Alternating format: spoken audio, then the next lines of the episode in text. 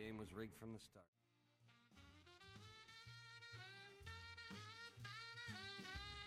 I got word of a settlement that needs our help.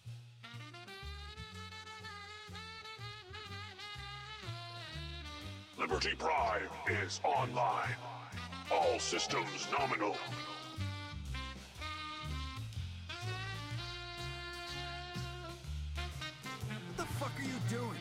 My brother died at the Battle of Hoover Dam. You're desecrating a war memorial.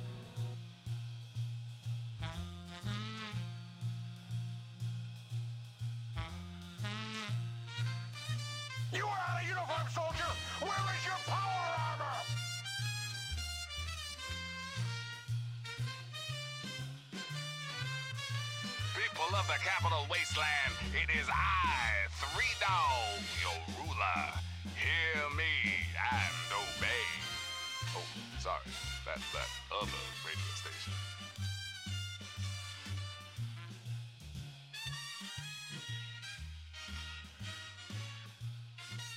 War. War never changes.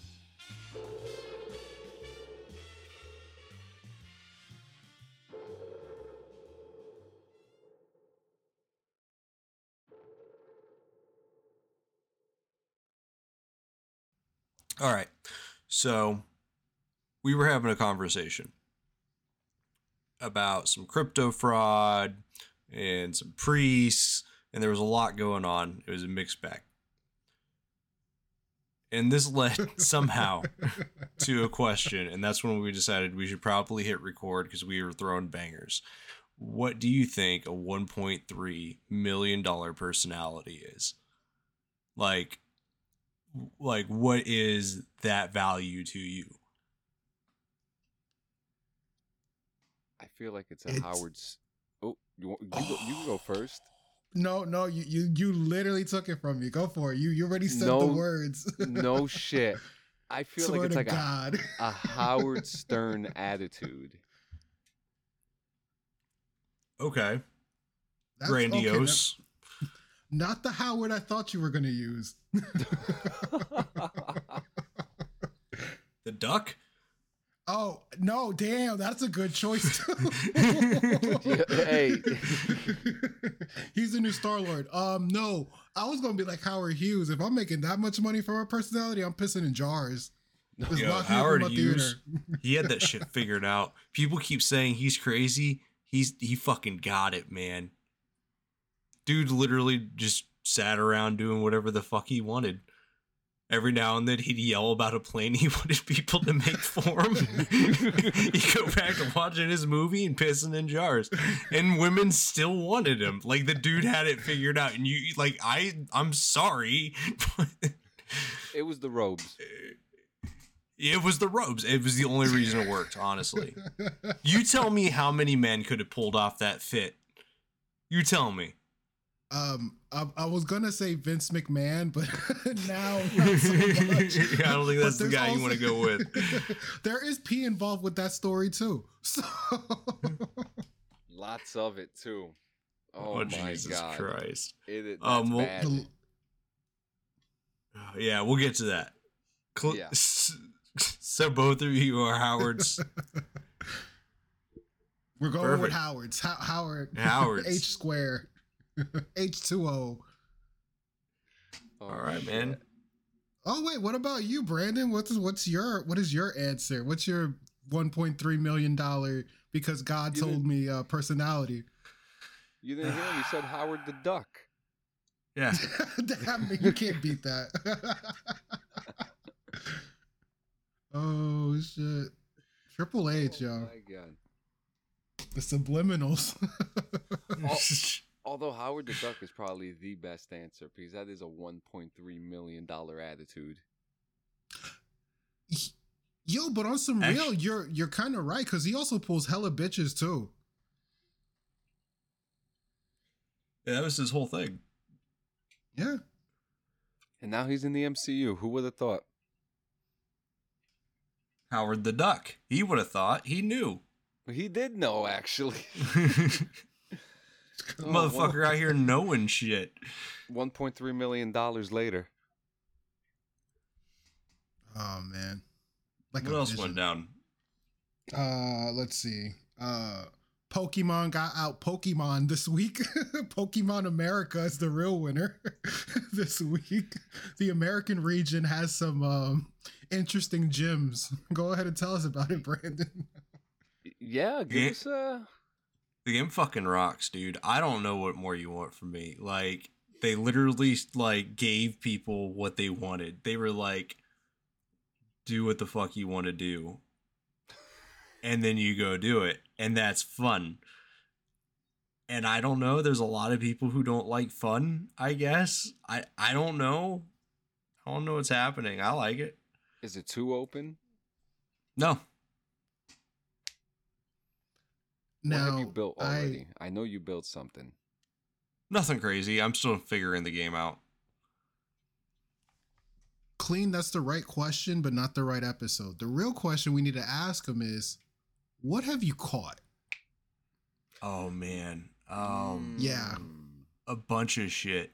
So the way it works is you you want to catch it's not like in Pokemon where like you're like, "Hey, I just need to catch one of you to go into my Pokédex and then I never need to see another one of you again." So it doesn't quite work like that. There's also like a star system to them. So what happens is you can sacrifice other ones. So you can take a Pikachu that you like that has good stats, and you can sacrifice other Pikachu's to make that one one star better, and then the stars make it extra better. And then there's also like Chinese and shit too, I guess. I heard you could sacrifice friends too. Like Oh, you can sacrifice. Yeah. Oh, yeah. Oh, bro. Yeah. Yeah. You, you fucking. If you're a wandering trader, you better bring more than two cards. Oh shit! Because you're gonna get caught. You you heard it You- here, folks. You going you gonna get a face full of my balls. Do you oh my do you encounter? yo slow down man. Jesus. vince yo Lord Did you- have mercy. Real quick, was I the only one that was like, oh, they got like um some leveling up like horoscope, and this man went full apocalypto. He like uh, literally unveiled Mel Gibson with a pokeball. Yeah, man, it's a good thi- game. I don't I don't think there there could be any better uh, comparison right there. What was your most hated boss in Pokemon? Like your worst gym leader? The one that you like had to actually strategize to get through. God, the first the the third one in the final four. No, Where- the final whoever- four easy. No, the fun the final four chumps. I'd actually have to say I'd actually have to say Gary after the final four. Gary. Gary is a problem. He on that secret route where everybody's trying to get Mew. He's a problem. Yep. He's a he's a fucking chud. I hate him. Fucking hate you, Gary. um No man, yeah, I'd say him. I'd say him, right? What would you guys say? Clean you. You got one before I go. Uh, it's it's just that I mean, and I'm talking recent experience. Just the third gym master in the final four. I can't kick his And ass. that's not final. I can't. I can't do it. Let me let me find out his name. Oh man, again, I, it, dude, man with the dragon types, right? I think it is. That should be the fourth Yeah, one, I'm- right? Yeah, he's the, he's the last. Yeah, or is it? A, isn't it a shorty? Or am It's I messing up shorty with the- and no, it was yeah, Agatha. I thought it was a and- lady. Yeah, so she focuses on ghost type Pokemon, but with some inclusions of Oh. poison type Pokemon. The final Elite Four member is Lance. So yeah, no, it was Agatha. It would be the emo bitch. It was the emo girl that got you. Yeah, every time too. I don't know, and I've got all the legendary birds. You know, I I don't fuck around, man. so. It's actually, it's actually funny because I have a bird phobia, but I have all the legendary birds. Crazy. Well, yo, to be fair, a lot of them look like they kind of got like weave and like those old school like 1500 hair pieces, so they don't really look like birds. you could like look away and be like, "Yeah, that's fire in your hair. That's cool.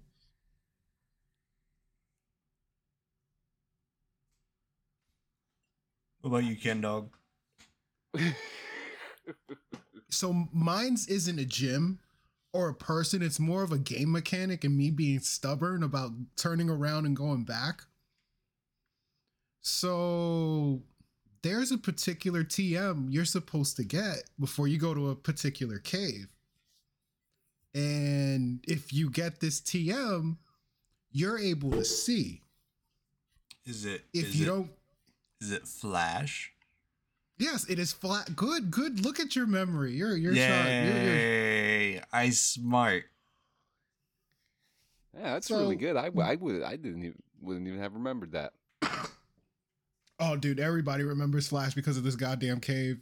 Because it's the cave before you go to um to Misty, and the thing is, you can get through the cave without Flash.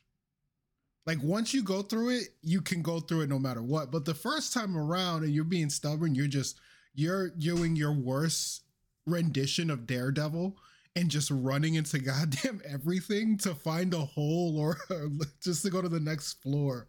But yeah, And the- you're going through four because I wouldn't turn billion. Zubats to do it. yes. And it's a battle of attrition because it's like I can kill them, but all it takes is one screech and I'm cooked. so Oh damn, bro. Yo, your memory is on fire. God damn. See, that cave got on everybody's nerves. He's in, he's So- in rare form. Not so much for you, Ken Dog, but clean. Imagine how much easier that that fight would be if you just pulled out a Glock. If if I could mod it that way, I would do it. well, that's that's Palworld. And there's like champions and shit too.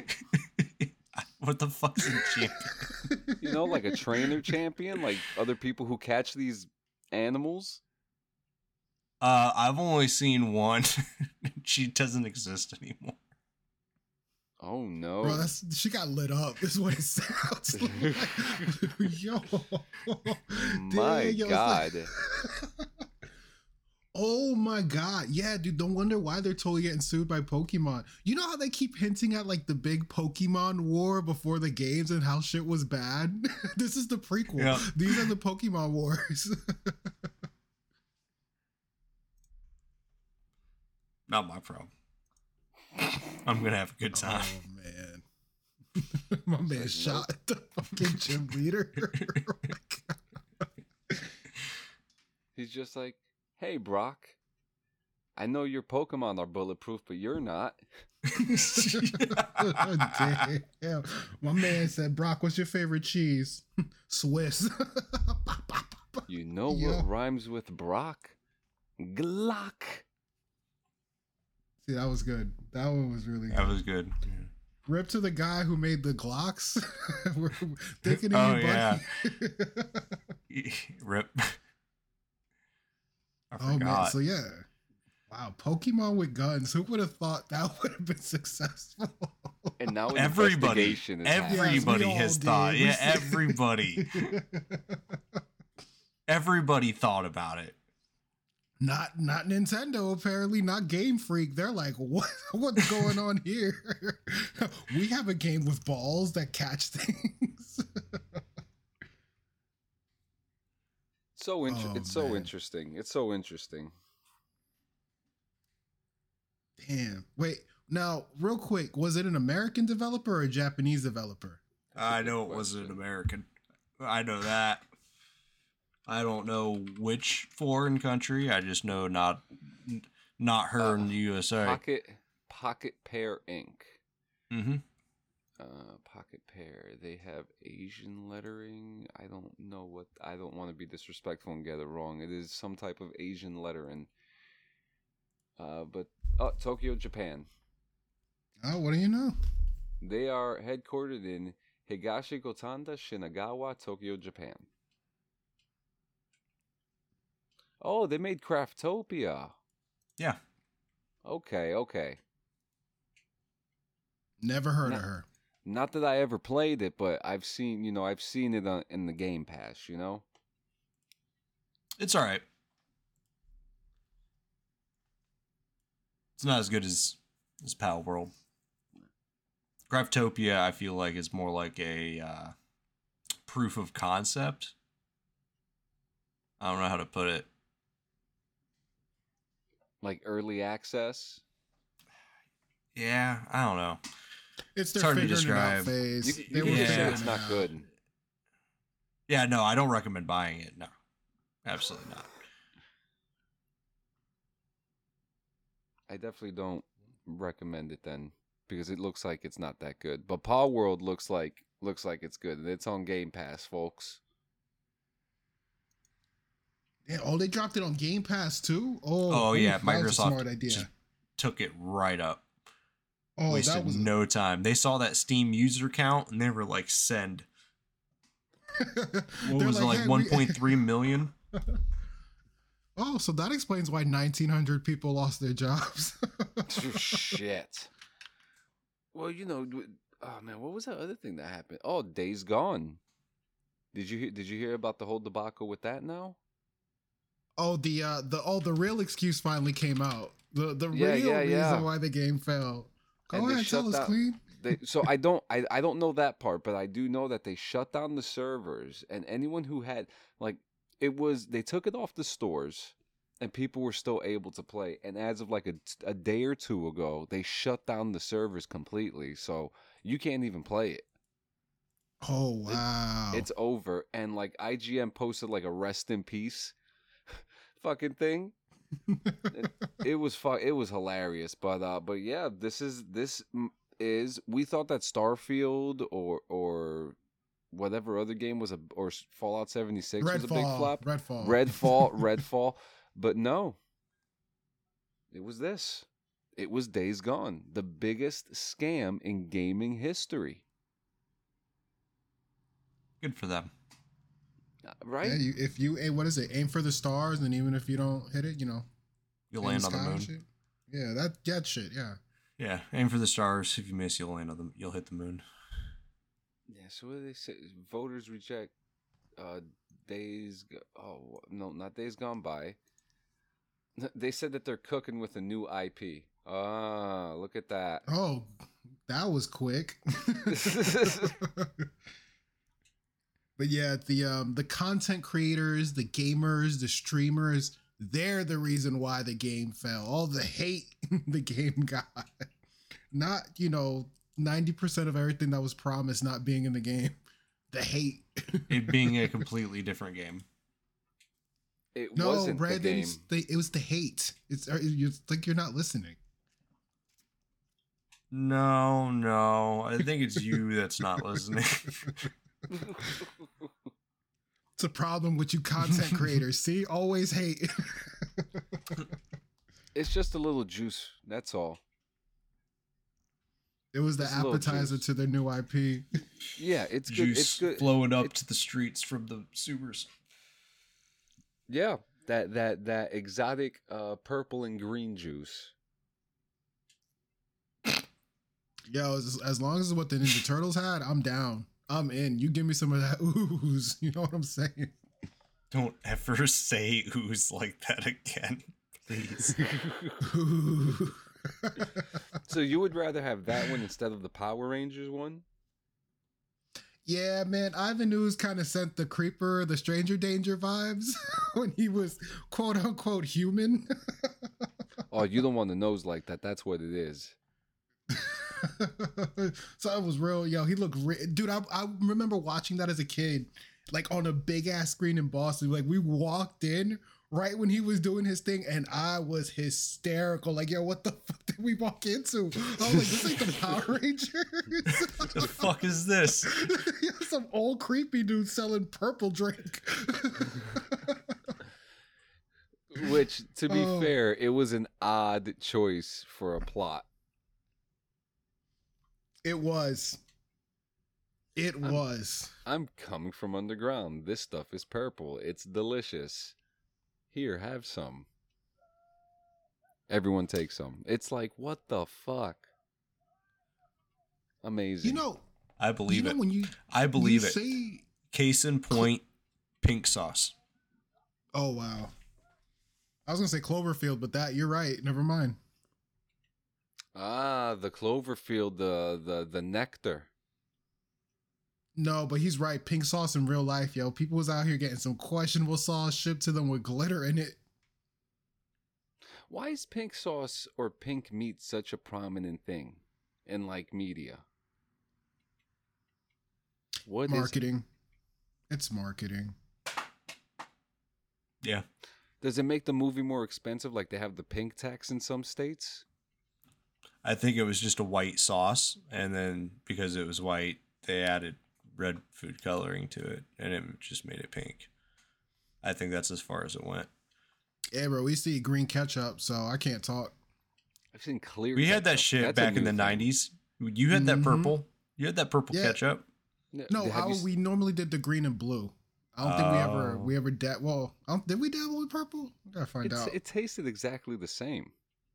Yeah, it's the principle of the matter. It wasn't grape ketchup. No, no, but like you know, humans drinking, you know, or, or consuming weird shit. Which- like which- we're we're you know, that's our thing. To be fair, wouldn't grape ketchup be like jelly, grape jelly, I think it'd be jam, right? jam? Uh, yeah, it- jam. Jam, uh, yes, Wha- or what's the other one? Preserve. There we go. I think I think it takes sugar to make preserves, though, right? Let's find out. I don't know, man. I I'm, don't know. I'm I'm I don't know. retired. I'm retired, man. I don't know. Don't say that. You're very intelligent. N- not with food anymore. What were you gonna say, Kendall? I'll be like, you know what else preserves? Ice Vaults. Vaults. Todd Howard, Skyrim. Good. Redguard. That's it. That's all I got. And if you guys haven't noticed, the new game that we're covering is Pokemon. I wanna be the very best. Like no vault ever was. In your vast knowledge, before we get into the meat and potatoes, and, and this is a this is a question I asked more for Brandon. Was there ever an anime and hentai vault? They just locked them in there and like turned them into like weebs. Would it go for the one, that one vault, where there was the one woman and the and the thousand and all and the thousand dudes? It wouldn't? That that would be the closest. Yeah. That would be the closest, yeah. Or that's like what what is it? Um what's my man from No Jumper? Oh, the the Adam something. Yeah, Adam. It, it would just be his his wife on a regular day. So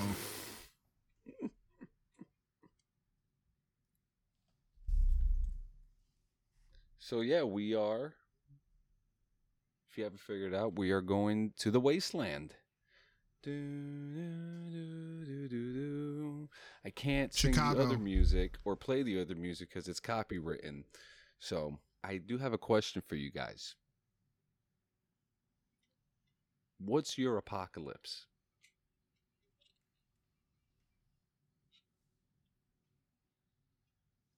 This. if my phone rings, if it if it gets called more than twice in two minutes, Hmm. That's interesting. And then the pizza would be an apocalypse for me as well. You know, unfortunately, and I think all those things still happen in this timeline too, because we're going into Fallout.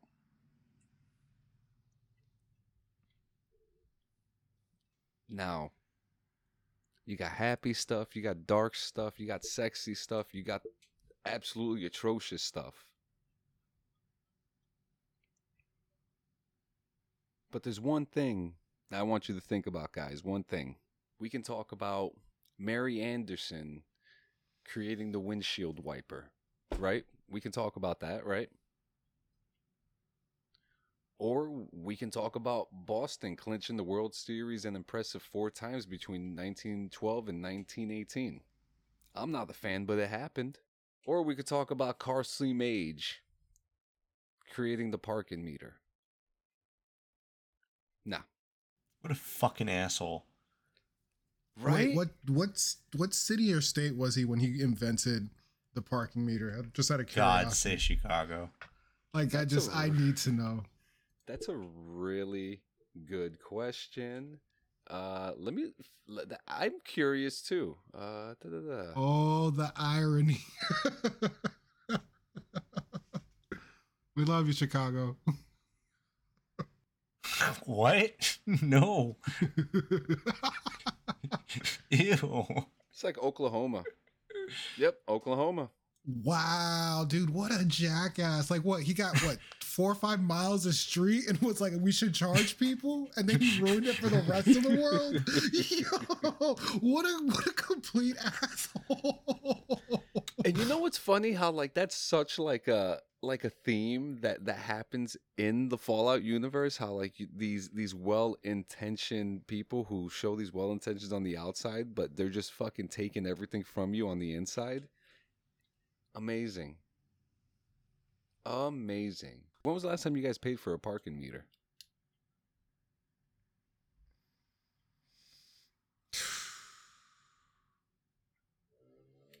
Bro, it's been a while. Yeah. I, driveways. I would say 2014. Lord. Yeah, 2014. So yeah, my bad. What were you saying? What were you gonna say? Oh, dude, clearly Oklahoma is like the epicenter of everything that went wrong in the Fallout universe. Uh, that's my theory. And coincidentally, we don't really hear about it. We don't really hear about it, but a lot of people like to talk about World War II and starting there, but there's one thing that a lot of people don't talk about in this universe of where the where the influence came from, right? I'm going to bring you back to 1939 to the New York World's Fair, which was it was held in Flushing Meadows Corona Park in Queens, New York. Now, uh, to give you a good picture, if you're a fan of uh, the 1920s film Metropolis, or even better, if you look at the art form of Batman the Animated Series and how the buildings look, the skyscrapers, that was what the world of tomorrow was supposed to look like visually. So it gives you like this this really this ambience about it, you know. And at the heart of these exhibits, there was these iconic trylons and perisphere structures, and the trylons they're like a tall and slender spire. They complemented the perisphere, a spherical building, which like the gallery was inside, and it creates a modern and streamlined representation of the future, a future that we all think is cool that we all thought was going to happen. They said we were going to have flying cars by 2020. By 2000. In the year 2000. Yes, Conan O'Brien, anybody? It's Uh, vaguely familiar. That that song. Yeah, it, it's old bit, YouTube it. Uh, but you know, it it was a really nice time. You know, this was this exhibit really amplified what people wanted for the future. Uh, you know, s- tall buildings with like uh these, I guess like curved edges on them. You know, um, again the flying cars, the way that they dress. You know, but the fair itself, it featured live demonstrations of cutting edge technologies like early television broadcasts, innovative materials, and futuristic household appliances. And what's interesting, now we all know what time it was. This was the 1930s. During that time, they were having dishwashing competitions. Dishwashing competitions. Insane, right? Explain how that works. Like, how do you score that? I I wasn't there. I don't I don't know, but it, it happened, and it happened. It, it it was a thing, and it wasn't just at the World's Fair. There apparently they used to have like laundry competitions, um, dishwashing competitions, sweeping competitions, vacuuming competitions. Everyone loved to clean back then. It was so it was nice. Yeah, I gotta agree with Homeboy. I would love to see a scorecard like the angle, like what what what was the criteria? Like I would I would love to see who's considered like a terrible like sweeper or dishwasher. Yeah, like is it is it is it the flick of the wrist? You know? I'm I mean It's a, it, was it, it's interesting to think that these were the things that people were being entertained by in the in the late 30s early 40s you know p- kids were playing uh jacks. You know they'll throw a little ball with the little jacks and they fly up in the air and stuff like that you know? You remember mercy with the coin? They were probably playing that too. Mercy. Yeah, you know, you get the oh, I'm I'm excuse me, I'm mixing it up with Bloody Knuckles. My bad. Okay, my all right. bad. That my my, my my my my brain was like bloody knuckles. I was like, what's this mercy talk? I was like, we're from the same hood, dog. Mer- Mercy's the other game. That's right. Mercy's the other one where you twist each other's hands. oh yeah, with the Indian rubber. Yeah, yeah, yeah, yeah, yeah. Yeah, yeah. Oh, mm, that Jersey was a violent oh, place. Yeah. Yep. Listen, it was. Uh, and listen, and from what I gathered, no, we'll get to that later. We'll get to it later. So now, you know, during this time, the war the war is going on. America hadn't even gotten into it, and up until so we're in 1945, and the United States ends World War II. They drop the atomic bombs on Hiroshima and Nagasaki, and this is where a divergence happens, where things differ here than in our own timeline. So this universe experience of, of period of post World War II construction where like the 1940s and 50s Americana culture is embraced fully and this stays this way for many many many years all the way up until 2077 and music like made by Blind Willie Johnson, Nat King Cole, they're thriving. Soda pop stations, drive-in movie theaters, um, roller skating, um, well, the little uh, little doo-wop hairs. Th- this is what's in. Oh, greasers. yeah, it's grease lightning everywhere, everywhere. But there was some notable changes. Couple facts mentioned in Fallout 3. It says that Captain Carbell, an American, was the first human in space. It's not true. You guys know who the first human in space was? It was a Russian guy. Yes, Yuri Gagarin. Another notable change is the Virgo 2 lands on the moon with Captain Richard Wade, Captain Mark Garris, and Captain Michael Hagan. This Virgo 2 lander launched on July 16th, the same day that Apollo 11 launched to the moon with Neil Armstrong, Michael Collins, and Buzz Aldrin. But that's not even the meat and the potatoes. All right? In 1969, the 13 Commonwealths were established.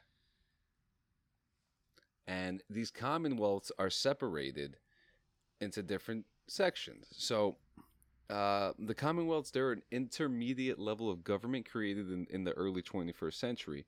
Uh, they were designed to act as a bridge between state and federal powers with the goal of crafting legislation that address common concerns among states while respecting their differences. Yet, however, instead of fostering unity, the Commonwealths often exasper- exacerbated conflicts as each sought to advance its own interest at the expense of others.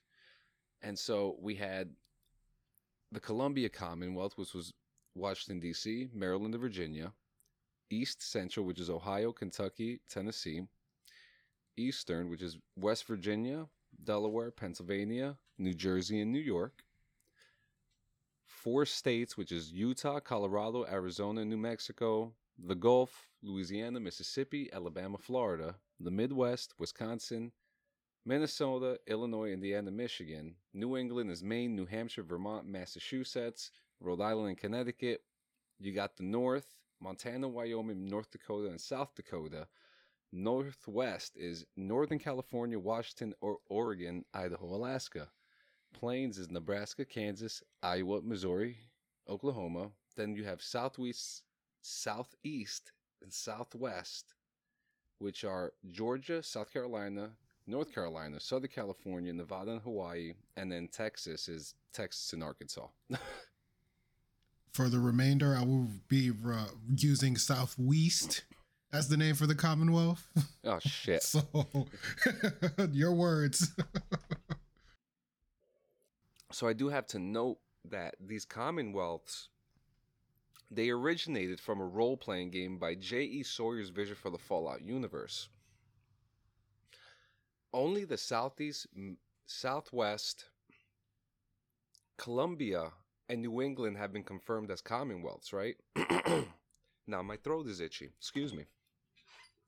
But in Fallout 4, mm-hmm. it states that the new state house was completed in 1798 to house the government of the state of Massachusetts, and the land elected was originally one of John Hancock's cow pastures.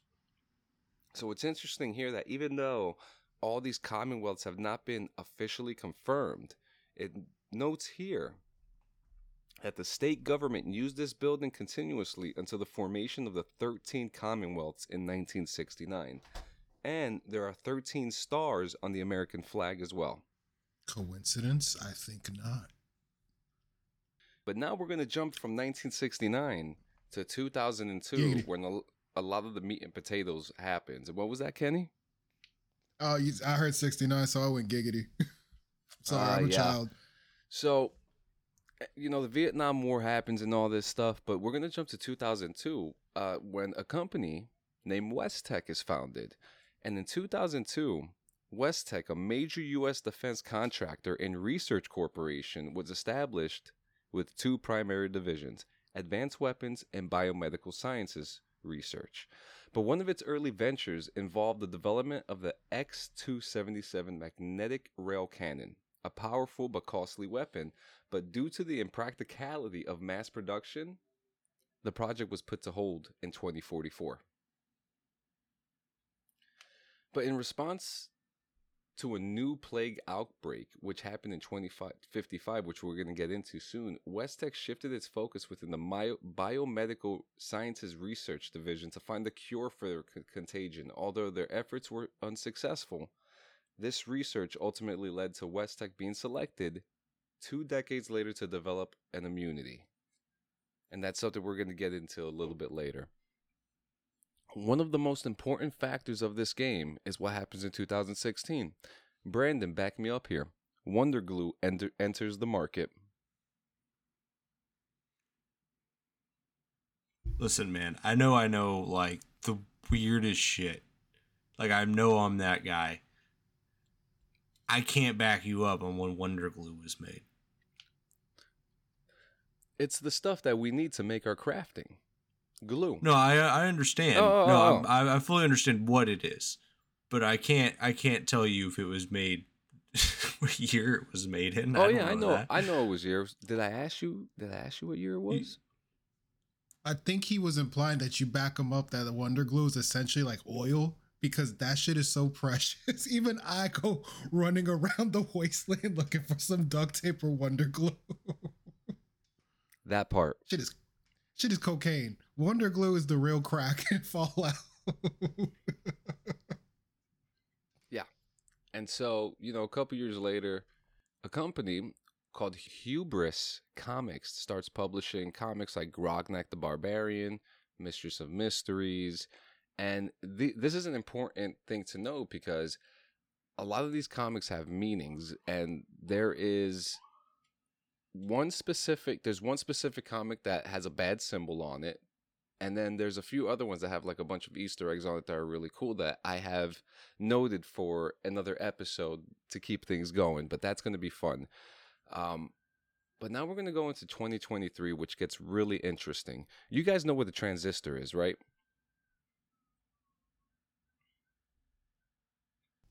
What? Cousin and twisted sister.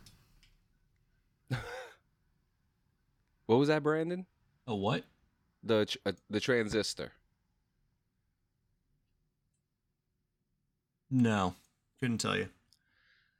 So it's what they used. Um, it's what they used for like early radios, televisions, things like that, all that good stuff. But that was made in 1947. is question is that what like the emitters and frequencies? Yes. And what's interesting is that the transistor was not found in the Fallout universe until 2023. Wow. So there's a major technological difference. So vacuum tubes were the main technology. That's what was powering the televisions. That's what was powering the radios. It it was it was everything. And then the transistor came in and it changed it changed everything. But if you look at some of the computers in Fallout, like the terminals, they're very bulky. They're battery powered. They and they're they're they're durable. I mean, I'm sure if you were able to pick one up and drop it, it would it'd be like a Nokia phone. It wouldn't break. But these transistors changed so much for a technological advance in this timeline. Questions are going to start being asked now because in 2031 is the first mention of Vault-Tec. And this mention is not of them forming or being created because that information can't be found anywhere. As of right now, we have no idea when Vault-Tec started, but we do know that in 2031, they rebranded a local university in Morgantown, West Virginia to Vault Tech University, which is a university that you can go to in Fallout 76. And when we get to the Fallout 76 episode, I will I will break down that university. But again, there is, this is the first time that we ever hear that Vault-Tec is an existing company in the world. I was I was gonna ask that that's kind of like dark and ominous that they had that much capital that they rebranded a whole university. It is Out of the blue. interesting. And you know what's interesting too? So we're up to we're in 20, 2031 right now, right? What are some of your favorite artists that you like right now? Um, Churches. What was that, Branden? Churches. Churches? Kenny? um, let y- man, it's weird. I'm not. I'm actually not listening to too too much uh, music. The last thing I heard, um, I'm kind of going through Little Dicky's new album, trying to figure Oh, out how I feel about listen, that. So listen, it- stay tuned for that. We're going to have to talk offline about that. But Yeah, guess what? They don't exist. Hip hop music, heavy metal, techno, EDM, it doesn't exist. Not even Josh Groban. Maybe Josh Groban. Maybe he's maybe he's got a chance. Maybe he's got a chance in this world. I'm, I got know, worried. I got scared. Maybe they put him in the vault. They definitely put his ass in the vault.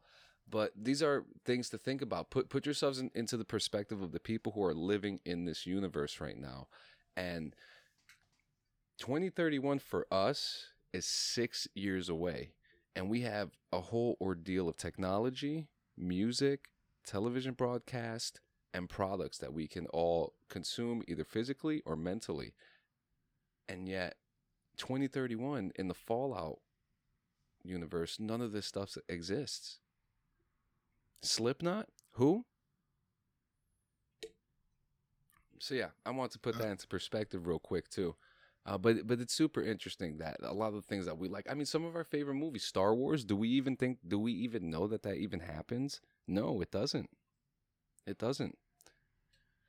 Are there any Captain Radio references in the original Fallout? Captain Radio. I'm I'm unfamiliar with that. I've never I've Cap- never once heard that one. It's uh, it's Captain Radio. Nah, there's nothing. Who is Captain Radio, No. Kenny? So back in back in a, a little old um little old uh playthrough or listen through we did here on You Me and Lore for uh Dead Space. Check it out on youmeandlore.com. Um when I was trying to figure out like the origins of sci-fi, there was this old old show and it's considered like the the first sci-fi show. I know a lot of people will say Doctor Who, but it's my bad, not Captain Radio. It was Captain Video and the Video Rangers. Mm. Yeah, because it's funny because I just googled uh, Captain Radio, and it said like live streaming radio service. I'm like, oh, he, he's trying to find out there's a radio guy, and I had an answer for you. But this is completely different than what you're asking mm, than what I thought you asked me. Yes, Captain. Yeah, Captain Video. Like, cause literally, if you if you pull up an episode, eh, I promise you, you're gonna you're gonna feel like you're watching something out of Fallout. Like 100. percent It it is Fallout. It's literally like old timey 1930s space pieces with like a 1930s suit in space. like it's it's what I recommend Captain Video. Oh yeah, Watch look at that. episode. So that is definitely that is definitely the style, and it's interesting because it kind of reminds me of Captain Cosmos. Ca- Captain Cosmos. Who Captain Cosmo?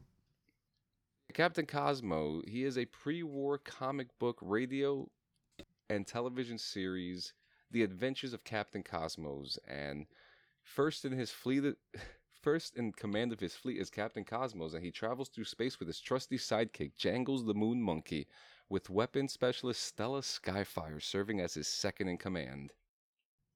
He got a sick armor. I'm not even gonna lie. That power suit is pretty dope. It's nice. It's nice.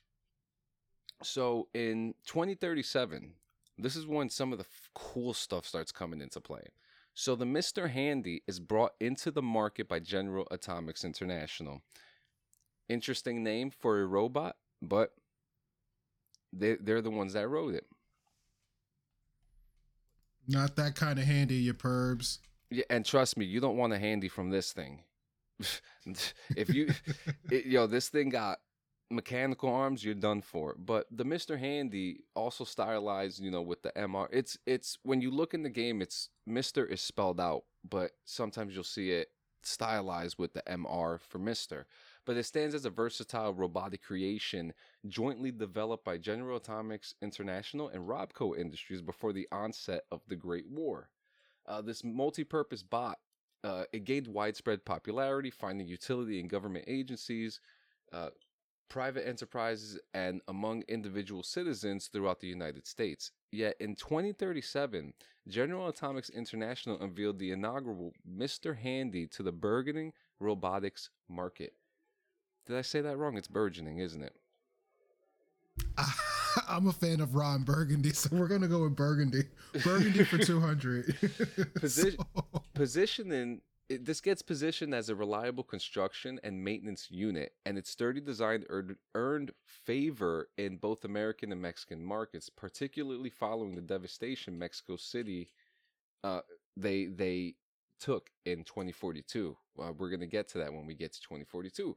But the model's durability was such that it only under, underwent one significant hardware update in 2039, addressing a bug causing interference in the operation of its multiple arms. Uh, people were getting hurt by it. Um, those who were getting haircuts were getting cuts and stuff. You know, it was it was nasty. But the key to its success were the CalPower 238B nuclear power units and self-maintenance modes, ensuring the longevity of each robot. To streamline maintenance, each Mr. Handy was engineered to execute nuclear fuel replacement and radiate cleansing, though it could not perform these tasks by itself. So there are a couple models.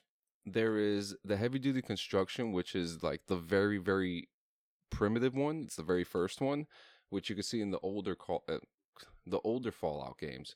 Then you have the General Atomics Robco model, which is the one that a lot of people are more familiar with in Fallout 4, for example, Codsworth. Uh, these are these are listed as domestic servants in the Fallout universe. Clean. Could you could you give a like a brief description of what they look like?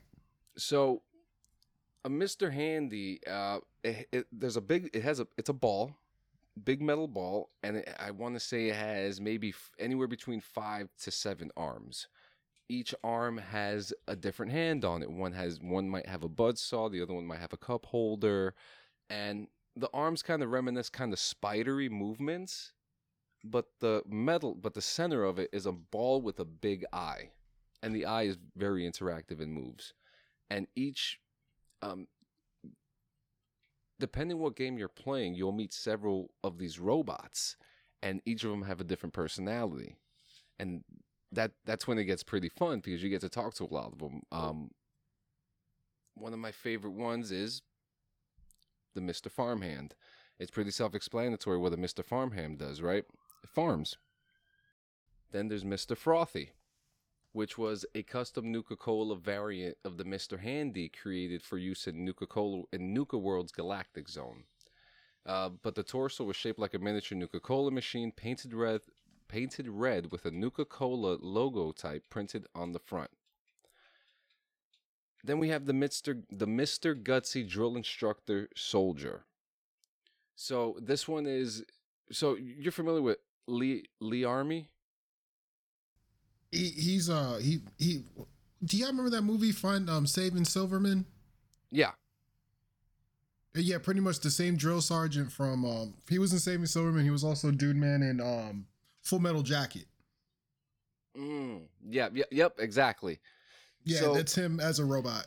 exactly. It's it's that is super self-explanatory. Then you have the Miss Nanny, which is more made for newborn babies to help parents with with their babies. Then there's the Mr. Orderly Medical Bot, and then there's the Mr. Torturer. Hmm. So this one is an Appalachian Robco Research Center spearheaded the creation of an experimental Mr. Handy model with a sinister purpose. This variant was specifically engineered to employ custom appendages aimed at surpassing the pain threshold tolerant of its victims, enhancing the efficiency of torture techniques. This this development was kept under wraps as a closely guarded company secret, and Robco vehemently denied the existence of the specialized Mr. Handy dubbed Mr. Torturer. So when rumors leaked to the Appalachian employees, they, they, they denied any involvement in any of this, referring to it as improved interrogation.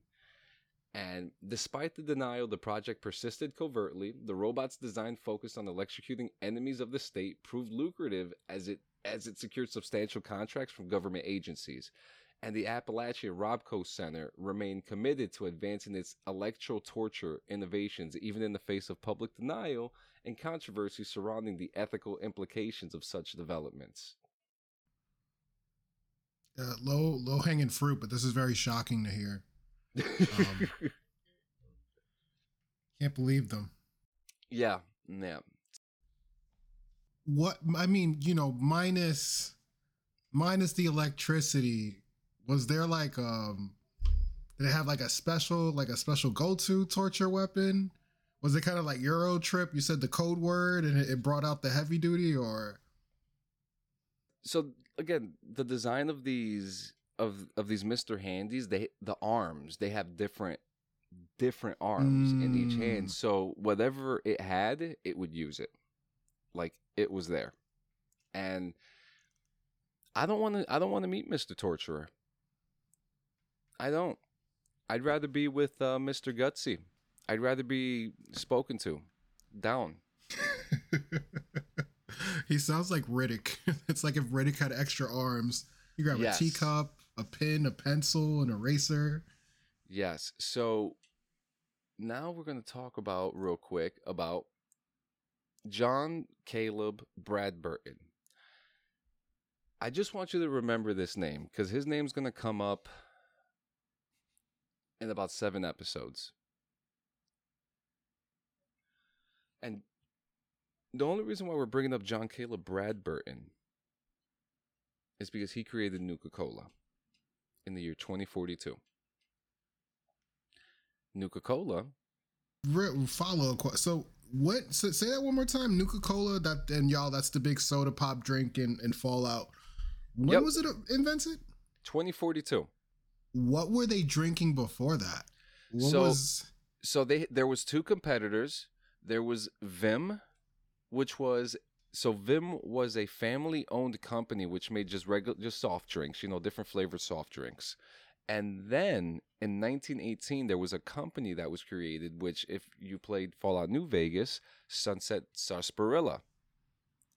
That's that was these were the Uh, drinks before Nuka Cola came in. People heavily favored these other drinks. Vim was very classic to people. It's been around for ages, And even there was even a point that Vim was sued by Nuka Cola because Vim made a quartz drink. And Nuka Cola sued the shit out of them and said, uh, You can't do that. That's our recipe. And so they won. In fact, there were many times that Nuka Cola tried to buy out Vim. So, Vim is based on. Isn't there a soda in the Northeast? Faygo? No. It wouldn't. No, it wouldn't be. RC Faygo, I'm talking right? like Cola? mass. I'm talking about like. No, I drink RC. You can get that anywhere. That's true. I was drinking that in the Midwest. I know that shit. If it's in the Midwest, it's fucking everywhere else. It's um, the fuck is the name of it? It's it's. Oh man, I had some once, and the only way I can describe it is bitter dirt soda. oh Jesus Christ. And Bitter dirt soda. Yeah. Uh, I don't even know how to begin searching for this. Uh, dirt bitter dirt, dirt soda. tasting it- All right, speed round. Um, soda. Mason, Niccolo, Moxie, Grapella, Ven- Vernors, Dr. Brown's, Green River, Dr. Envy. Did I say knee high? Yeah. Knee Moxie. It's Moxie. Moxie. Ah, Mm. called it. Yeah, boom. Jamie, son. I, I wouldn't even know where to start with that. You know what I mean? Because there's so many sodas in the world. I went to um the Nuka well not the Nuka Cola, the uh was it the Coke? Yeah, it was um like the Coke Museum. And I got Oh. it like what Oh, the last room is like a place, dude. tasting room and you can taste all the different like Coke products Yeah, around the world. and you get a free bottle too. Did you get your free bottle? I don't remember. Probably. I got a Did free you go to- bottle and a baseball. Did y'all go to the aquarium after? Or did y'all Nah. go did y'all get burgers at the um the varsity? no, but I went to Olympic Park and I saw Kurt Angle's um his plaque at, at Olympic Park. Oh, that park's so dope.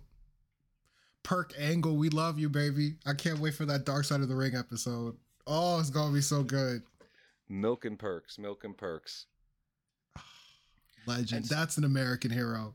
Yeah, so while we're talking, so while we're talking about uh, Nuka Cola, real quick, here are the ingredients. Okay, so it was carbonated water, sugar or caffeine, phosphoric acid, citric acid, caramel color, and potassium benzoate with and natural flavorings. Right. Now check this out. There's OG Nuka Cola, orange Nuka Cola, cherry Nuka Cola, grape Nuka Cola, quantum Nuka Cola, quartz, and then I learned uh, well there's also wild and dark.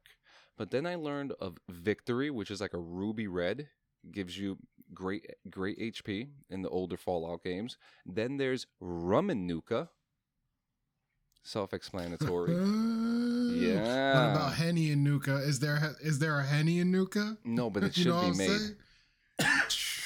Fallout Newark. Mm. Come on, let's go. Yeah. Modders, do your thing. Yo, a. Fallout Newark would be bananas, yo. It'd be like GTA San Andreas, but in a in Fallout. Dude, they would they would literally make Tony look like a choir boy. and then we have ice cold Nuka Cola, which stays ice cold the whole time. And even if when you have it in your pocket, you still get all the HP buffs. But there's one Nuka Cola I haven't told you guys about. And it's from Branden's favorite place in the world, Chicago. Chica- It's from Chicago. and even though this Nuka Cola was featured in a non canon game, the Nuka Cola Yellow was only found in Chicago and it was made by a naked man named Rochambeau. And he was pissing in the bottles and giving it to people.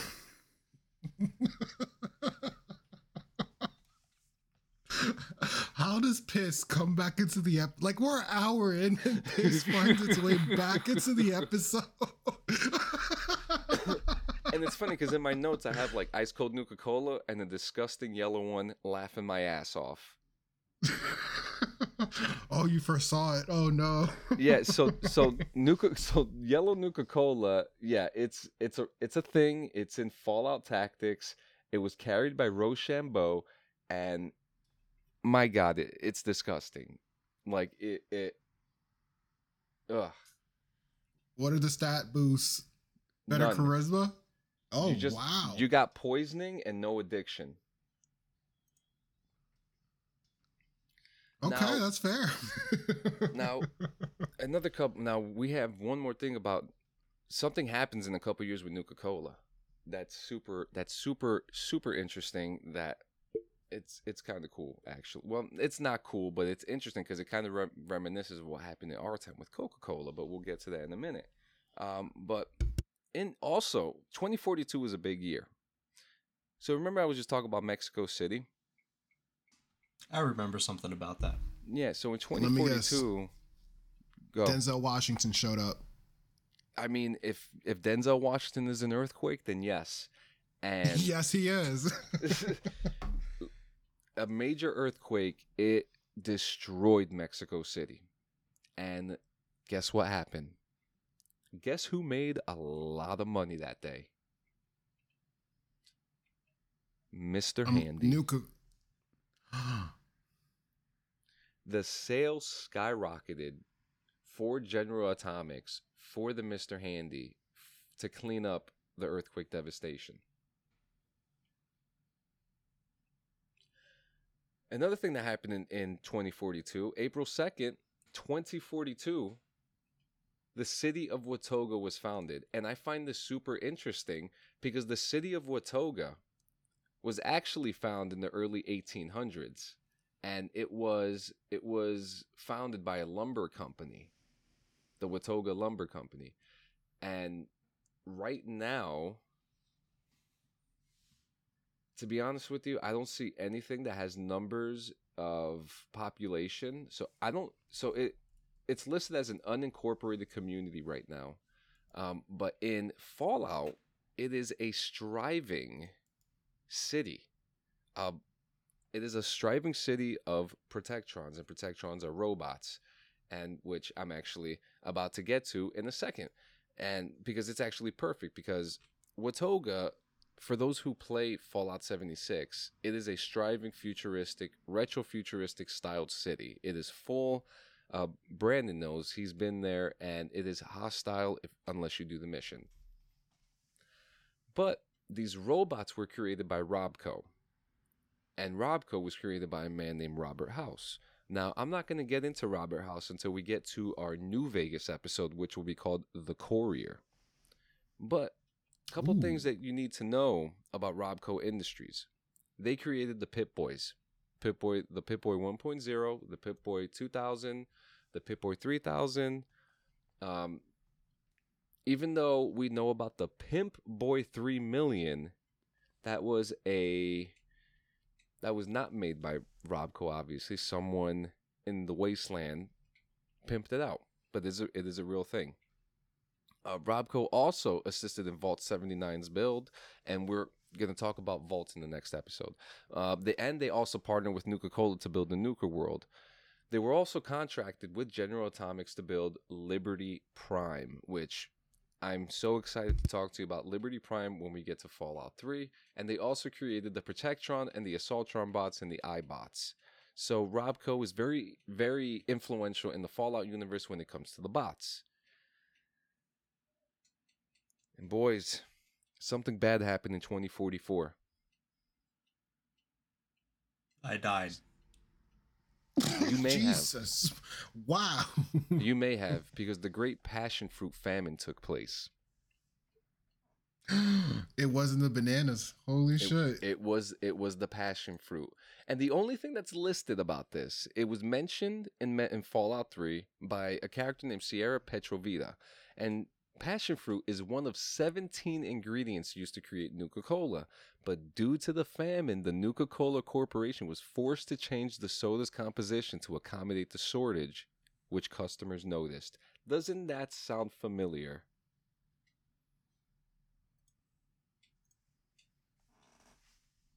Are you talking about New Coke? Oh, yeah. in the in the seventies? Yep. I'm like, y'all, I wasn't born in the '70s. I want to make this clear, but I'm aware of the horrors of New Coke and how it almost killed the company. New Coke is bad. It's not good for well, old Coke. Listen. It's not my place to decide what Coke is better, but I would have definitely liked to have tried the old recipe is all I'm saying. The OG. Oh. you say Yeah. you want that Colombian, that that cup of Colombia. You know what I'm saying? yep, yep, yep. That old hickory, as uh, the Rat King would say. you know that old hickory. Uh, so we're gonna go forward to twenty, and trust me, I promise you guys, this is the only episode where I'm gonna be breaking this down in years, and I'm gonna explain to you real quick why I'm doing that. This we. When you think about history, you think about things that happened 200, 300 years ago, right? So you think about like George Washington crossing the Delaware. That happened a couple hundred years ago. Mm.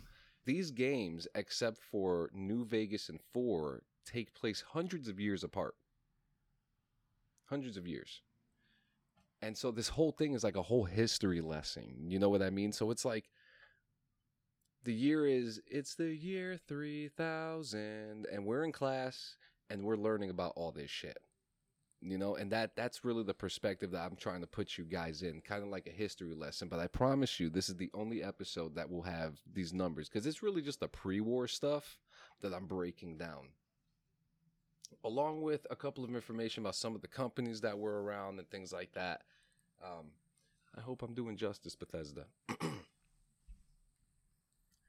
I just wanted to add, uh, it's it's funny, you know, because this is like your first, like your your big, like boom, like journey. I guess is the best way to put it. Like this is a big project for you, yeah and it's funny because our first episode, our first Halo episode, is us going through the timeline just like this. So I thought it was a bit of a, a throwback Easter egg to like our interesting first episode. I'm like, you know what it, god works in mysterious ways right? You know that I was like, yo, let let the lord work my friends. Let the lord work. You know but it, it, it is interesting because just like halo there were so many things that happened in this timeline that still happen in the same timeline but now there that divert out like the fallout divergence is the 40s whereas i think halo the, the divergence for halo was what? Like a little later than that uh, late late two thousands. yeah before the 21st century.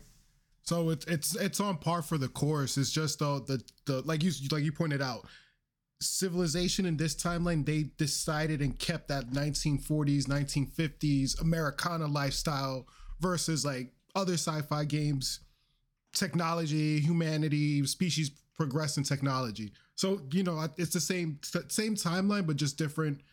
I guess culture shock is the best way to put it. Yep, yep. So, uh, here we go. Oh, in 2052, the United States faces an energy crisis that sparks a wave of innovation in alternative fuel sources. Companies like REPCONN Aerospace actively engage in investing and contributing to the development of these new energy solutions. Technology, you know, the like I said, the transistor was a big, big thing for them. It was huge for them. Whereas for us, when we once we finally got it, and it's interesting because the transistor was laughed at when it was first presented.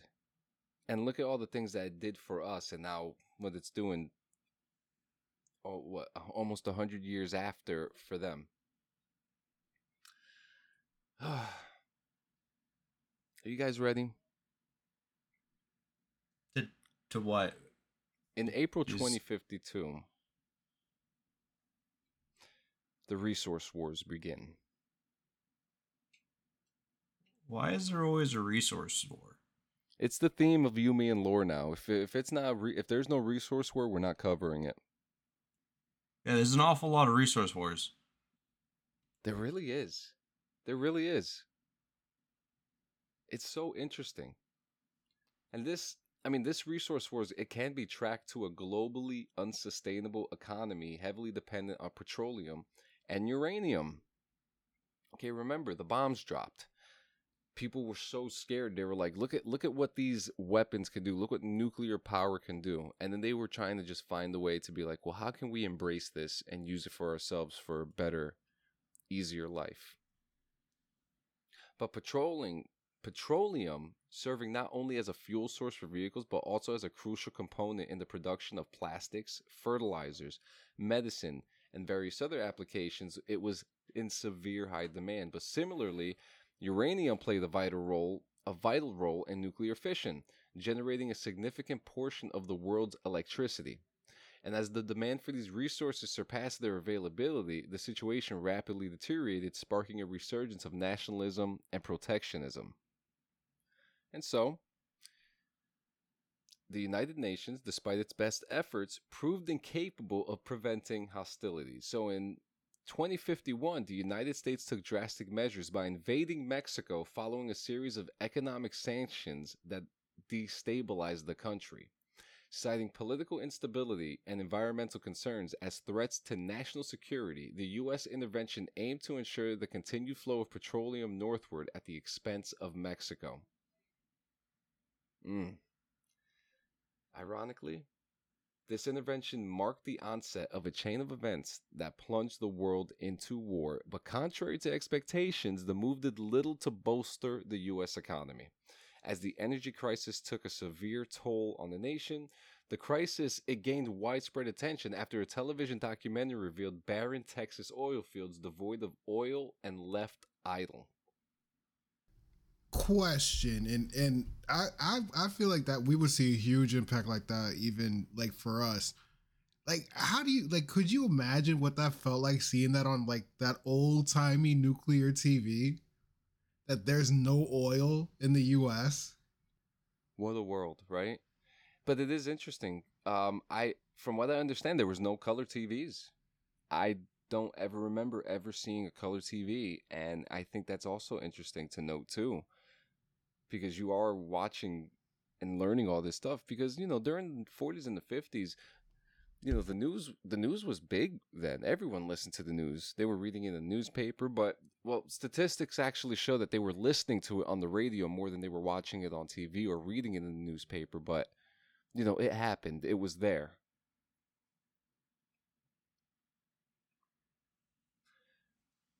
And during this time the United Nations disbanded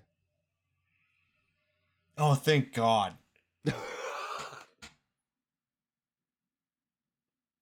I knew you were a communist. I fucking yeah. So so it came to a point that the United Nations just had enough. They they couldn't they they've realized that they couldn't do it. They couldn't they couldn't figure out a way to find peace within the nations, and they were just like it's done. It, they and they disbanded. It, it was heartbreaking, and it happened during the middle of a war.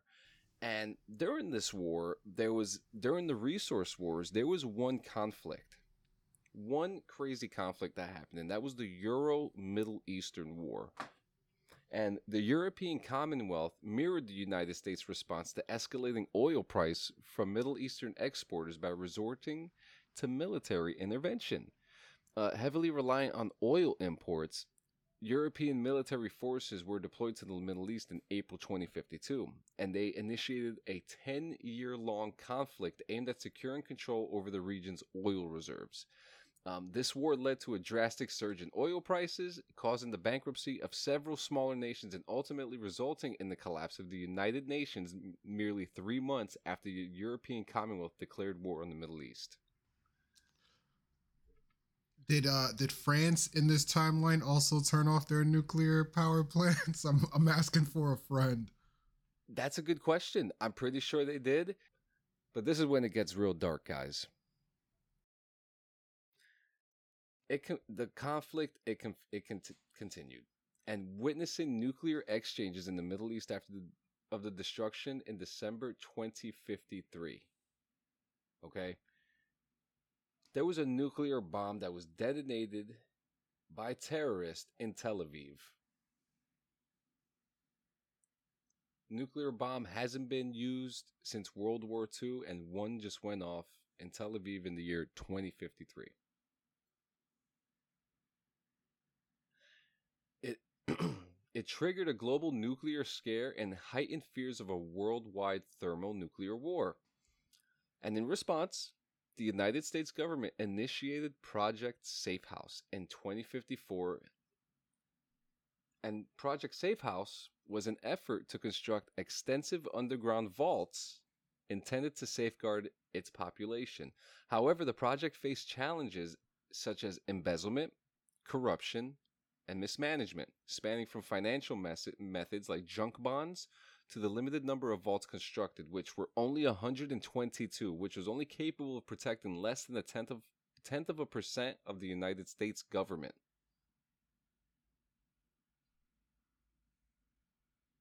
So the the Euro Middle Eastern War eventually ended in 2060 when the oil fields in the Middle East became depleted. They dried out.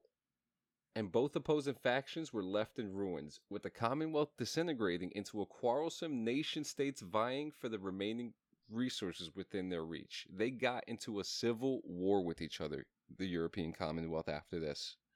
In 2053, something familiar happens the new plague. And the new plague is a contagious and socially transmitted plague that emerged in the United States during the 2050s, evolving into a widespread epidemic. This health crisis served as, as the impetus for the Pan Immunity Virion Project, laying the foundation for the development of the forced evolutionary virus. Forced evolutionary virus, if you guys know, was the virus that was being developed by certain factions in the Fallout universe. It's green, it looks like Mountain Dew, and it's super shiny, and it's not consumable. Can I get it at Taco Bell? That's right.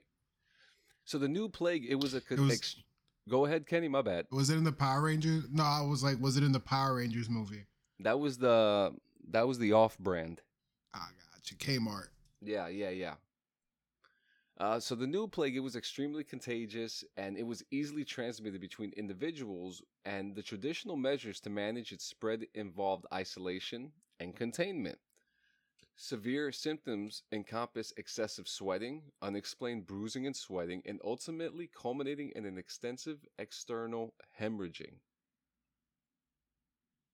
The extensive prevalence of the new plague led to the enforcement of a national quarantine in 2053, and in response to the crisis, West Tek initiated efforts to develop a cure and establishing the West Tek Research Facility in 2055, capitalizing on the public fear surrounding the virus. And the government utilized it to discourage gatherings, amplify anti communist sentiments, and promote the reporting of suspected subversive elements to government authorities. But while exploiting the new plague situation, the government implemented measures to register civilians, asserting that a symptom of the plague was socialist thoughts. Citizens were advised to practice isolation by staying indoors, engaging in reading, and avoiding social gatherings such as ice cream socials. They said no ice cream for you. What about the Navy? The Navy, they couldn't have anything. Everyone was in quarantine. No ice cream, no no hot dogs, no pizza, no perfectly preserved pie, none of it. Blam, ma- I- bro, if I c- n- no glizzies, no, No- nah, nothing. dog, you shoot me, you kill me right now. Yep. Individuals were encouraged to contact disease control centers like the Disaster Relief Outpost and Point Lookout if they believed they were infected, and this tactic served to both manage the epidemic and exert control over societal behaviors during the crisis. And as we know, as West Tek is developing a cure, Zax is brought online to regulate conditions in West Tek and assist in research. And Zax supercomputer, um, and his machine intelligence, uh, he controls a facility called the Glow, and you will actually will learn more about Zax one point. Actually, this is Zax one point two that we're talking about right now. So he is he is the West Tek and research assistant helping develop the cure. Sorry, I got confused for a little. Uh, but he is considered a true artificial intelligence, and he is derived from the original Zax 1.0, which was developed by Vault-Tec Industries as a moder- monitoring intelligence for the vaults. and during this time, too, just a couple months later, West Tek establishes their Californian facility to work on a cure for the new plague. So in 2059, the Anchorage front line is established to fortify the American military presence in Alaska, safeguarding the region's crucial oil reserves, and intense diplomatic pressure is exerted on Canada, compelling them to consent to the establishment of permanent military bases tasked with securing Trans Alaska Pipeline. A couple months later, AI was born and absolutely working and made many developments for Vault-Tec and the Enclave and many other factions in the wasteland. In 2060, a European civil war is continuing, fighting for what's left of resources that they can get their hands on. And three years later, in 2063, most of the vaults are nearly complete, with some exceptions like the initiation of vault drills. It becomes more frequent, creating a cry wolf effect that gradually diminishes response rates. So easy for Vault-Tec just to lie to people, right? And in It's gonna be like what is it? The instead of the red scare, yeah, I was gonna be like red scare, the vault scare. Yep, yep. it, it, it actually makes sense too. Uh, and in 2065, Robert House concludes that the atomic war is 15 years away and prepares for the aftermath. Here's a very important detail that I'm about to say next. A nuclear reactor in New York City almost suffers a major accident and a meltdown due to extreme energy demand. Power rationing is put into effect with this incident being called the hot summer. This is the only time we this is one of the only times we hear about New York. I, I'm gonna stop you right here because okay, I I was like trying to shut up like a for ten minutes ago, but I failed miserably. So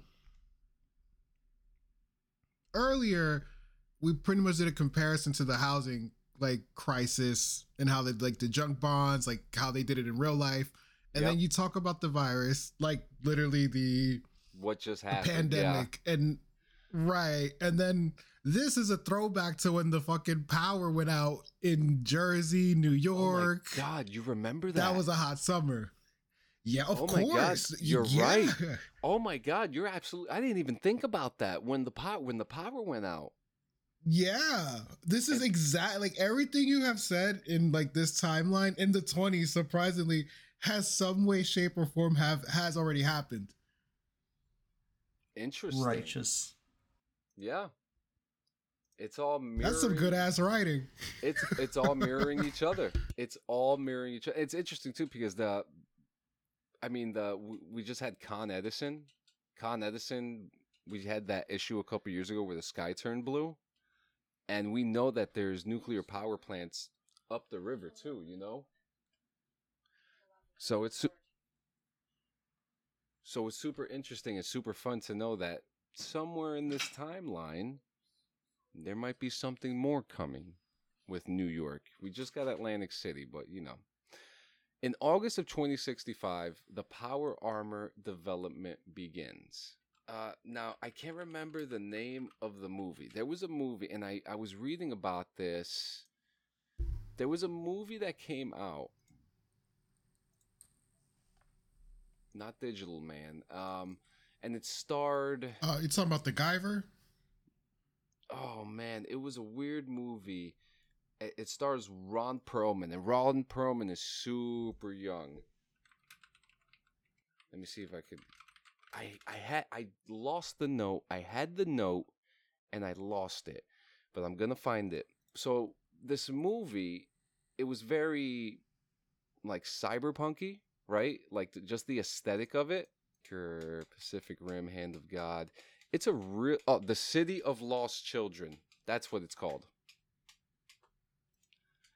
Um, so the aesthetic of the city. what it is So if you look at some of the footage of the City of Lost Children, you could see that the power armor was literally inspired by the environment of that movie.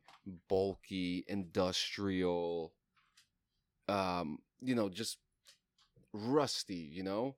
And it was actually they the the original design was very different from the power armor and the man who made this design you know he presented it to Bethesda well Interplay at the time and they loved it and they and they stuck with it Uh, so the power armor, you know, look is very iconic to the Fallout series as well. I mean, it's on the cover for for most of the games. Um, they had a, a special edition helmet that you got that wasn't amazing, but you got one.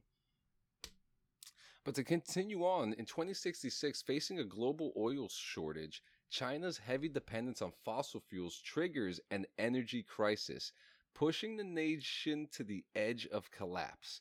And in response, China adopts a more assertive stance in trade negotiations with the United States.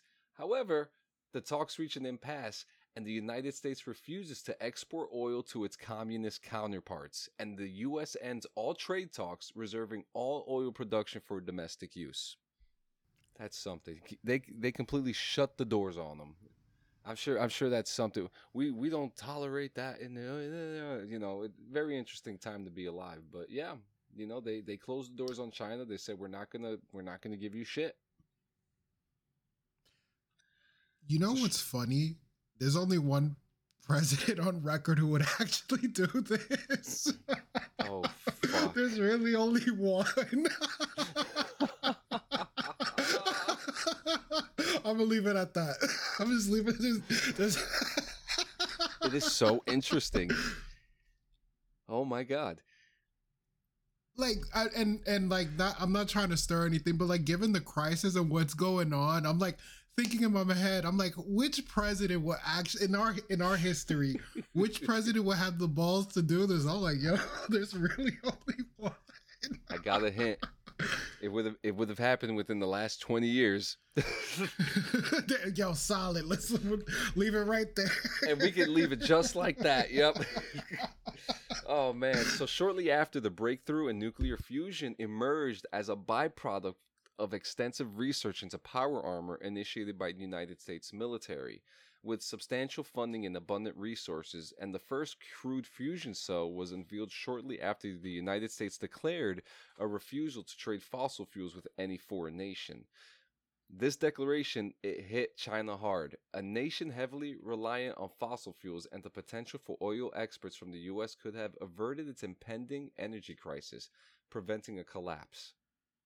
As the United States swiftly integrated fusion power into its infrastructure and economy, the desperate Chinese leadership took a high stakes gamble. Rather than succumb to collapse, they opted to invade Alaska and forcibly seize the United States oil reserves. Yep. bro you gonna come in my house and then piss on my couch and then get mad when i uh, disinvite you like Yep. Chi- like no no And for disclaimer purposes, this is a video game.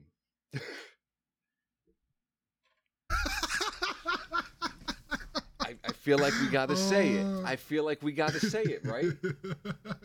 bro we are way late in the episode For a disclaimer, right?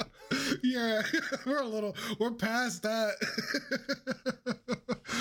So what's super cool about this moment in time is that you can actually play this in the Fallout 3 DLC uh, Operation Anchorage. Um, in December 26, they launched their invasion and turned the Anchorage front line into a fierce and bloody battleground, and the United States, reeling from the assault, struggled to mount an immediate counteroffensive.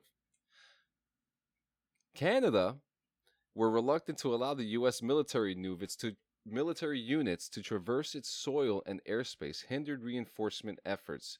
Though Canada eventually, they you know they eventually succeeded, or not succeeded, but they gave in. They paved the way for its annexation a decade later. But to reinforce its military, the U.S. ordered defense contractors to produce any functional power armor. West Tek emerged as the first successful producer, deploying the initial T 45 power armor to the front lines in 2067. Although lacking in mobility, this stopgap model would carry heavy weaponry into combat, significantly enhancing individual soldier power.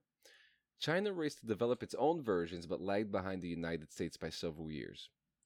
You want to know what got me into the Fallout game?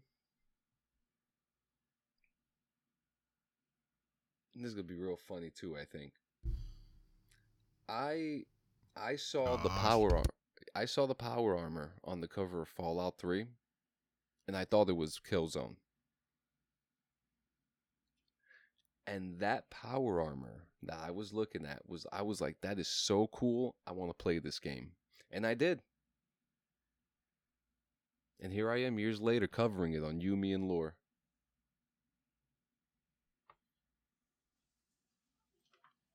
That's a pretty good mess up. Like of all the games you could have messed it up with, like that's a solid pick. Yeah, right? You know, I, I could have easily been in a shit game, found a shit game, but no, I made a mistake and I thought it was a Killzone game because of the reminiscence of the helmets. And boom, I was sucked in. You know? But despite high hopes, power armor did not prove to be the decisive the decisive advantage the US had anticipated. The conflict degenerated into a protracted, decade long war of attrition marked by harsh environmental conditions, trench warfare, and numerous atrocities on both sides, including the development of biological weapons. Countless lives were lost, and Canada in particular bore the brunt of the struggle, transformed into Little America by 2069 with its resources exploited for the war effort without compensation and protested and protests falling on deaf ears.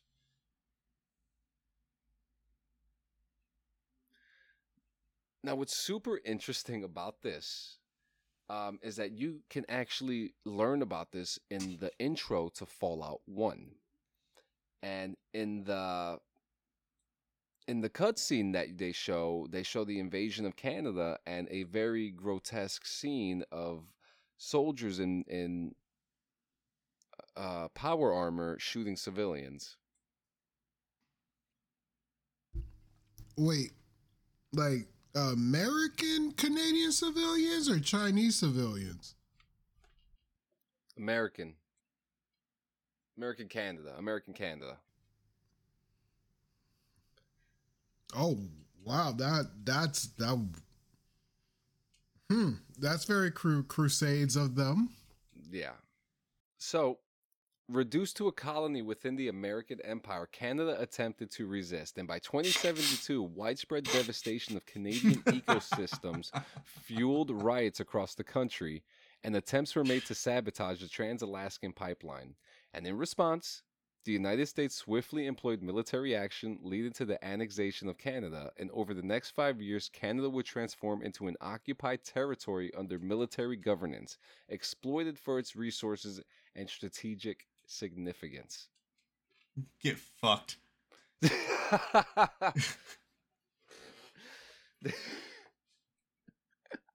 What about Quebec? Because they're technically France. Did they survive? Canada's taken over. And oh, I'm so glad that I remembered this. Are you guys aware of War Plan Red?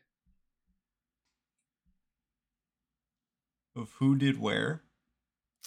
In 1930, there was a thing called War Plan Red, and it was a plan for the United States to invade Canada and to invade Canada and defeat Britain on Dominion soil that is an eerie mirror, mirror image of Defense Scheme Number One, which was literally the opposite. Uh, the plan began with a three prong attack by land and sea, starting with a naval blockade of Halifax, sending troop columns from Detroit and Albany to Toronto and Montreal, and from Bellingham to, to capture Vancouver, and from Boston to Halifax.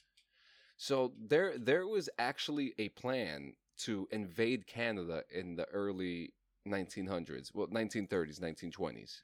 I think I don't think you need the word was. I think there's just a better one now. And what's that? I mean, I don't know it. They don't tell me things. I mean, they don't tell me anything either. But yeah, that, um, I think it's super interesting that that we're talking about this whole thing, and it's it's funny to you say get fucked. Yeah, get get fucked, literally. But yeah, um, we love all our listeners in Canada. Talking about the Canadian Fallout people, bad, bad, bad. Uh, but yeah, um, this uh, kind of China's aggressive use of biological weapons prompted a robust response from the United States in 2073 materializing as the Pan Immunity Virion Project. And this initiative aimed to develop a general immun- immunizi- immunization agent against, wow, words are hard, agent against enemy biological weapons and eventually resulted in the creation of the forced evolutionary virus, which is a pivotal factor in this world's history.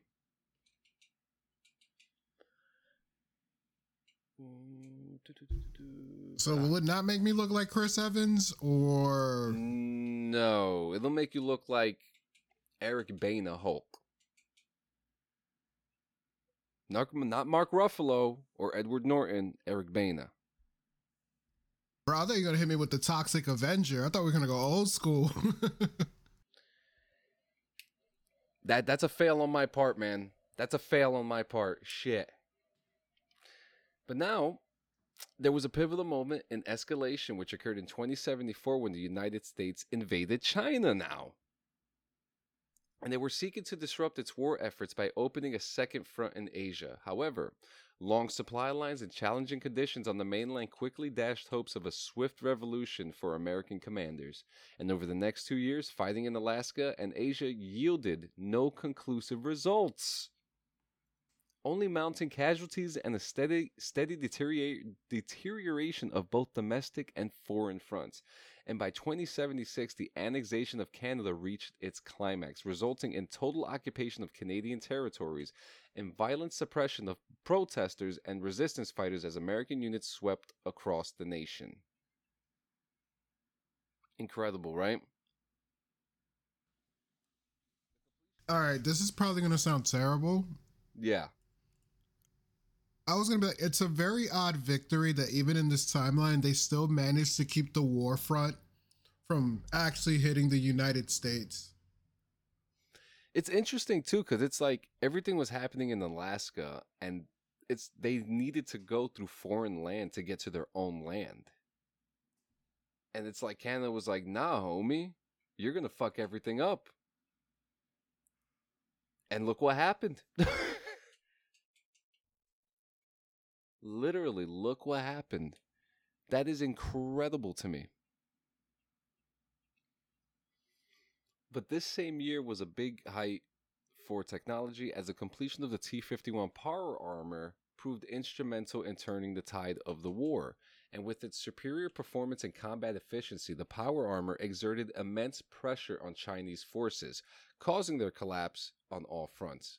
However, the United States grappled with a deteriorating domestic situation food shortages, riots, worsening labor conditions, mostly happening all in Appalachia, where automation displaced the thousands of workers. Unable to support their families, the government and military responded by declaring martial law, effectively establishing the United States as a de facto dictatorship. Sad, guys. It's super sad. So, what year was it that the grand experiment finally ended? 2077. 2077. So this war does not end. It goes all the way until October. But in order to hear about what happens when the bombs drop, you're going to have to tune in next week. It is going to be an explosion. No spoilers. But we're going to learn more about what happened directly after the resource wars. You're a resource war. I am. And what made the bombs drop. And you're going to learn a couple things. Maybe you might learn that one of the bombs didn't land. Maybe you might learn one of them didn't even explode.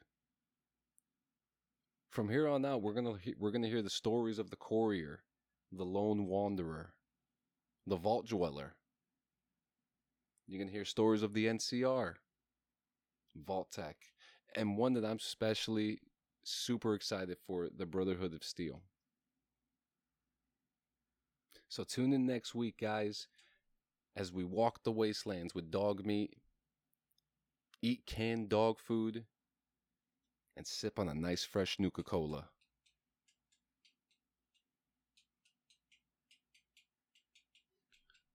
There's one thing that I have for you guys to think about. I want you to close your eyes and think about a nice, beautiful October day. And you're not, you're just relaxing. And you just see the sky light up. And I want to hear on the next episode what is your first reaction?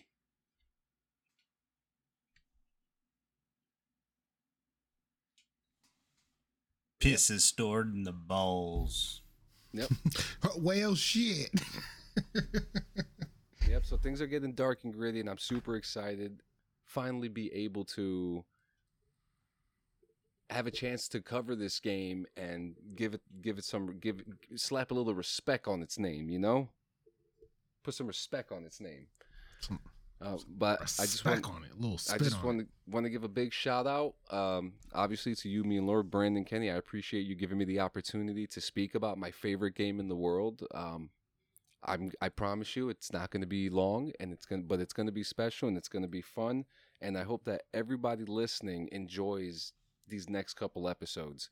Um, the plan is to have at least when the Fallout 4 episode comes out to have it linear with the TV show that comes out on April 12th, 2024 on Amazon Prime. Um, I'm going to try to give you the best presentation. And yeah, and if I don't, free Stimpaks for everybody. Mm. Any final thoughts? Yeah, so this is just covering the stuff for people to know for the show, right? We're not like deep diving all of Fallout, are we? Yeah, no, we're not. We're okay. We're not going to talk about all the characters because you know, the more I learn about this, it's about the world. It's not about the characters. So you're not. We're not going to talk about Tom, Dick, and Harry. You know, we're going to break through. We're going to talk about like the next episode is going to be vault is going to be the great the Great War and the rise of the vaults. You know, we're not going to talk about deep dive into people like the Overseer because we just need to know the mission you know it's not it's not so to put it into a better perspective instead of talking about the game in a first or third person conversation i'm going to talk about it like i'm a teacher teaching a history class does that make sense and so So it's the first thing. It's the former. Yes, yes. So it's not like a whole like we're not gonna like, for example, like everything that we talked about Nuka Cola was everything that you needed to know. You know, like we'll never talk about Nuka Cola anymore because that was that was it. Right. the, the focus is to understand the world, understand the things that happened, like Liberty Prime, um, Megaton, um, the Diamond City. You know, um, I will talk about little characters. Nick Valentine. You you don't need to know how many women Nick Valentine's kissed. You just need to know where he was and what's essential about him. So it's only the essential stuff. And I have a lot of resources, a lot of them coming from the Fallout Bible, um, interviews from Tim Cain, um, interviews from Todd Howard, especially one recently that came out with Alex Fridman. The manuals the actual manuals from the original games. I have the PDF files of them, and I've been reading the hell out of them, and they're super exciting. That's another great resource that we have. And one that I cannot wait to talk about is the Vault Dwellers Memoirs, which was absolutely new to me. But again, you're going to learn about main characters and what their purpose is. You're going to learn about some companies. I mean, we've got most of them covered. Robco, we spoke about. We know they invented the the Pip-Boy. We talked about West Tek you're gonna find characters that you feel may need a deep dive, like like the Cabot, like the Cabot family, which I will shortly talk about the Cabots and their time traveling ordeal. Uh, um, you're gonna learn. I'm gonna talk about the railroad. I'm gonna talk about it, like, it, for example, when we get to, I, I think I'm talking too much now. When we get to like the Fallout 4 episode, we have a lot of factions, and I am going to break that down for you guys in the best way possible, so it's not boring and over talking. You know. No, it makes sense. You're you're you're excited. You're passionate about it, but at the same time, I'm gonna cut you off because you can't you can't you know spill the good stuff to the next episode, Yeah. especially New Vegas. and New Vegas is is is actually very special because that one's going to be the more the more the more fresh one that I have in my mind. You know, all the episodes are I have them lined up. And to be honest with you, there may be some changes from the manifesto I showed you guys. I may switch one up. You know what I mean? But all in all, I promise you guys, Fallout is in good hands and we're to learn so much but we're we're done with the with the pre-war timeline we're now on bomb drop day and it's time to go in the vault but you guys got any final thoughts all right Ready for the ride.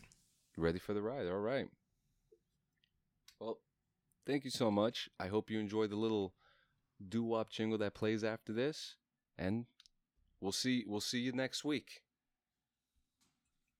bye wastelanders Oh no. Peace. Later.